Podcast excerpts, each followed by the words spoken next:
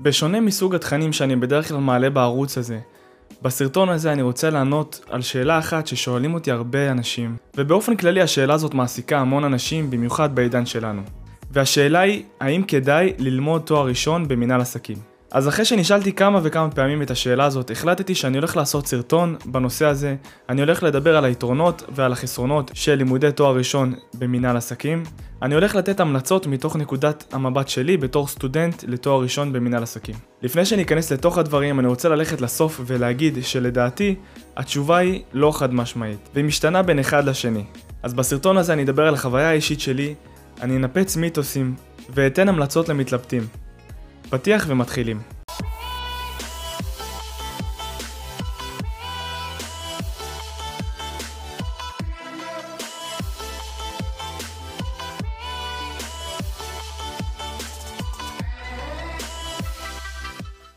תודה שחזרתם. נתחיל ביתרונות של לימודי תואר ראשון במנהל עסקים. אז בשונה ממה שהרבה אנשים חושבים שתואר ראשון הוא לא פרקטי ויש שם הרבה תיאוריות, אז אני יכול להגיד על עצמי באופן אישי שאני חווה משהו אחר לגמרי. נתחיל מזה שהמון קורסים בתוך התואר מעשירים לי את הידע המקצועי והאישי באופן נרחב בהמון תחומים. הקורסים מעניקים לי פרספקטיבה שונה על סיטואציות במהלך החיים. מאז שהתחלתי ללמוד את התואר הראשון, אני מתחיל להסתכל על דברים בצורה שונה, בצורה יותר מחושבת. החשיבה שלי הפכה להיות חשיבה יותר כלכלית ומבוססת, ולא סתם לפי רגש. לדוגמה, אני יכול להעיד על עצמי שאני מקבל הרבה החלטות לפי מודל שלמדתי במסגרת התואר, בקורס בכלכלה. המודל הוא מודל העלות האלטרנטיבית. אם אתם רוצים לקבל מידע נוסף על המודל הזה, אני ממליץ לכם לעקוב אחריי ואחרי התכנים שאני מעלה לתוך הערוץ. וברמה המקצועית, אני יכול להגיד לכם שרכשתי המון ידע. חלק מהסרטונים שאני מעלה בערוץ שלי לקוחים מתוך קורסים מתוך התואר הראשון שאני לומד. למדתי דברים מתוך התואר כמו איך לתמחר מוצרים, איך לדעת כמה מוצרים צריך למכור בשביל להגיע לרווח מסוים. איך לדעת אם ההשקעה שאתה עושה בתוך העסק כלכלית וכדאית. ועוד המון שאלות עסקיות שאני מאמין שהרבה בעלי עסקים ויזמים שואלים את עצמם את השאלות האלה. אבל יש פה אבל, וזה אבל מאוד מאוד חשוב. חשוב לי לציין שמעבר לקורסים שאני לומד בתואר, אני גם עושה עבודה הרבה מעבר. למה אני מתכוון? אני באופן אישי תמיד מנסה לחפש בכל קורס חדש איך אני יכול לקחת את התכנים מתוך הקורס לעולם האמיתי, לעולם המקצועי ולעולם האישי. רוב התכנים בקורסים מיועדים לחברות ולארגונים גדולים. הרי המטרה הסופית של התואר הזה היא להוביל אתכם לעבר תפקיד ניהולי בכיר. לכן אני עושה פה עבודה הרבה מעבר לתואר ולמבחן שאני לומד אליו. אני מתאים את התכנים לעידן החדש שבו אנחנו חיים, אני מתאים את התכנים לעולם העסקי של העסקים הקטנים והבינוניים, לא בהכרח חברות גדולות. כמעט כל קורס אני מסכם בתיקיות בדרייב ולומד אותו אחרי זה, גם מעבר למבחן. כלומר, חשוב להבין שיש פה עבודה לא קטנה, ולא בהכרח שאתם תיכנסו לתואר אתם כבר תבינו ותיקחו משם כלים לחיים האמיתיים. נדרשת פה עבודה מעבר. אז אני אסכם את היתרון הראשון של לימודי תואר ראשון במנהל עסקים. היתרון הוא הקניית הידע שהתואר הזה מביא לכם, ידע מקצועי וידע אישי. ומפה נעבור ליתרון השני של לימודי תואר ראשון במנהל עסקים. לימודי התואר יפתחו לכם דלתות שלולא התואר סביר להניח שלא הייתם יכולים להיכנס לשם. אני באופן אישי שהתחלתי ללמוד נכנסתי לתחום הבנקאי, ולמדתי המון מהמערכת הבנקאית, גם ברמה האישית וגם ברמה העסקית. ועכשיו אנחנו עוברים ליתרון השלישי של לימודי תואר ראשון במנהל עסקים. היתרון הוא ביטחון תעסוקתי. בהקשר ליתרון השני, שהוא פתיחת הדלתות בעולם התעסוקתי, היתרון השלישי תלוי בביטחון שזה מקנה לנו. אני לפני שנרשמתי, לא באמת ידעתי מה אני הולך לעשות. לא היה לי איזשהו מקצוע ביד. היה לי המון רעיונות למיזמים ולעסקים שאני רוצה לפתוח. והתואר באיזשהו מקום מקנה לך איזשהו ביטחון. שאתה יודע שיש לך תעודה שהיא בינלאומית, תעודה של תואר ראשון, במידה ולא תצליח באחד מהמיזמים שלך, תמיד יהיה לך לאן ללכת. ולי באופן אישי זה היה חשוב. מפה נעבור ליתרון הרביעי של לימודי תואר ראשון במנהל עסקים. היתרון הוא ההסתכלות של החברה כלפיך תהיה חיובית, ובעקבות כך הערך העצמי שלכם יעלה. אני אסביר למה אני מתכוון. כמו שאמרתי לפני שנרשמתי לתואר ראשון, היה לי המון רעיונות למיזמים ולעסקים שאני רוצה לפתוח. בדרך כלל שהולכים לפתח מיזמים ועסקים גדולים, צריך גם ללכת למשקיעים. וכשחשבתי על זה ואמרתי, איזה משקיע יסתכל עליי? איזה ידע יש לי? איזה ניסיון יש לי? לעומת זאת, אם אני אחרי תואר ראשון ואני בא לאיזשהו משקיע עם תוכנית עסקית, זה נראה שונה. המשקיע יסתכל עליי בצורה אחרת. אז מנקודת המבט שלי באותה סיטואציה, באותו, באותו מצב שהייתי בו, התואר הראשון יכול להוות יתרון גדול בנושא הזה. כי החברה תסתכל עליך בצורה שונה.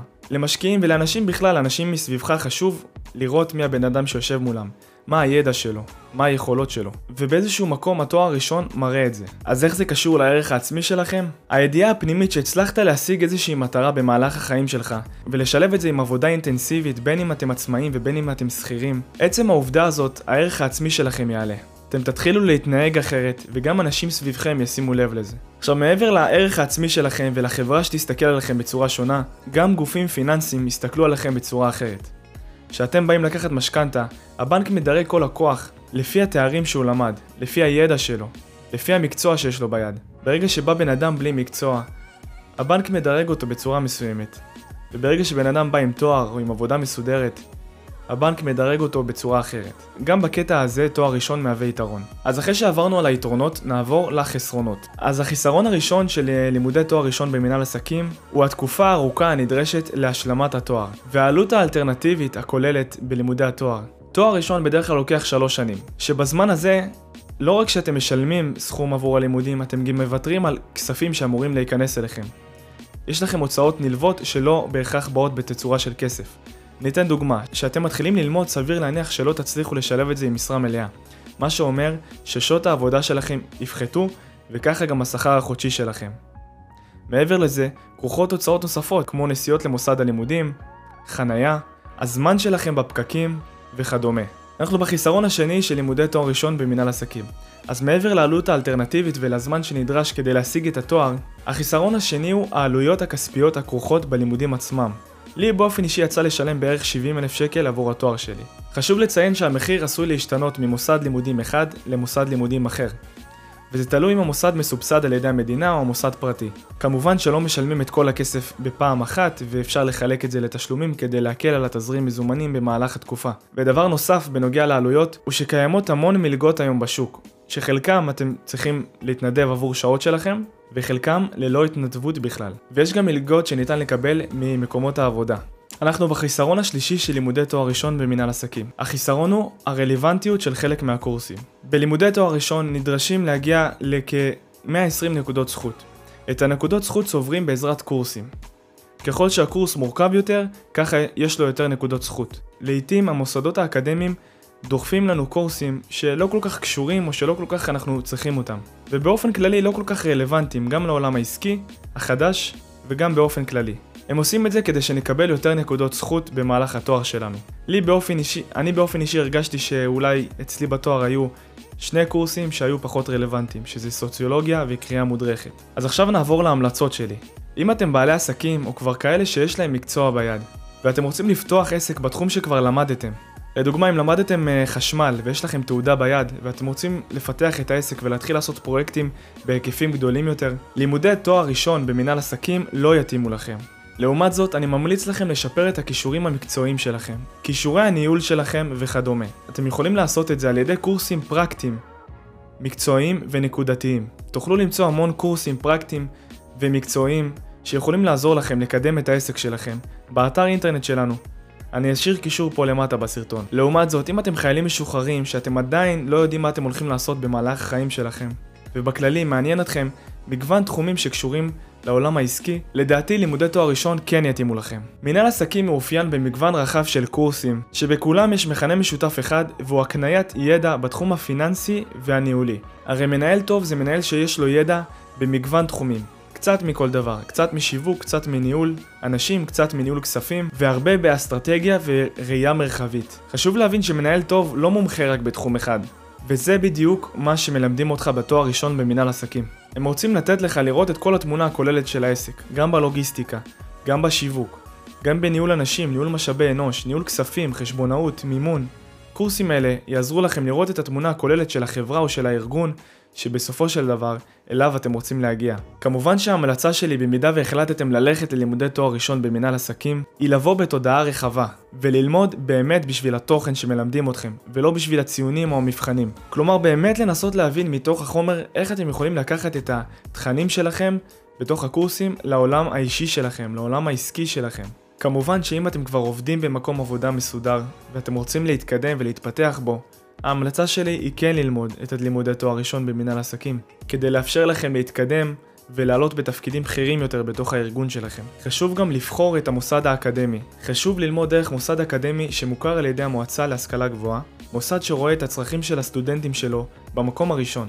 מוסד שחושב מחוץ לקופסה. לדוגמה איפה שאני למדתי, מעבר למה שלימדו אותנו במסגרת התואר הראשון, הביאו לנו המון קורסים מקצועיים, ותעודות מקצוע שאנחנו מקבלים אותם בסיום התואר, כדי שנצא לשוק העבודה עם ערך מוסף. לדוגמה, נתנו לנו תעודות של קורס משכנתאות, קורס ייעוץ פיננסי, קורס בשוק ההון, ועוד. הטיפ הכי חשוב שאני יכול לתת לכם, הוא לא להקשיב לאנשים שאומרים לכם שהתואר זה רק תיאוריה, ושהוא לא יקדם אתכם לשום דבר, ועוד כל מיני משפטים כאלה שבדרך כלל שומעים אותם מסביבה חיצונית. תבדקו טוב טוב הכל לפני שאתם מתחילים ללמוד. אני יכול להעיד על עצמי שההחלטה ש...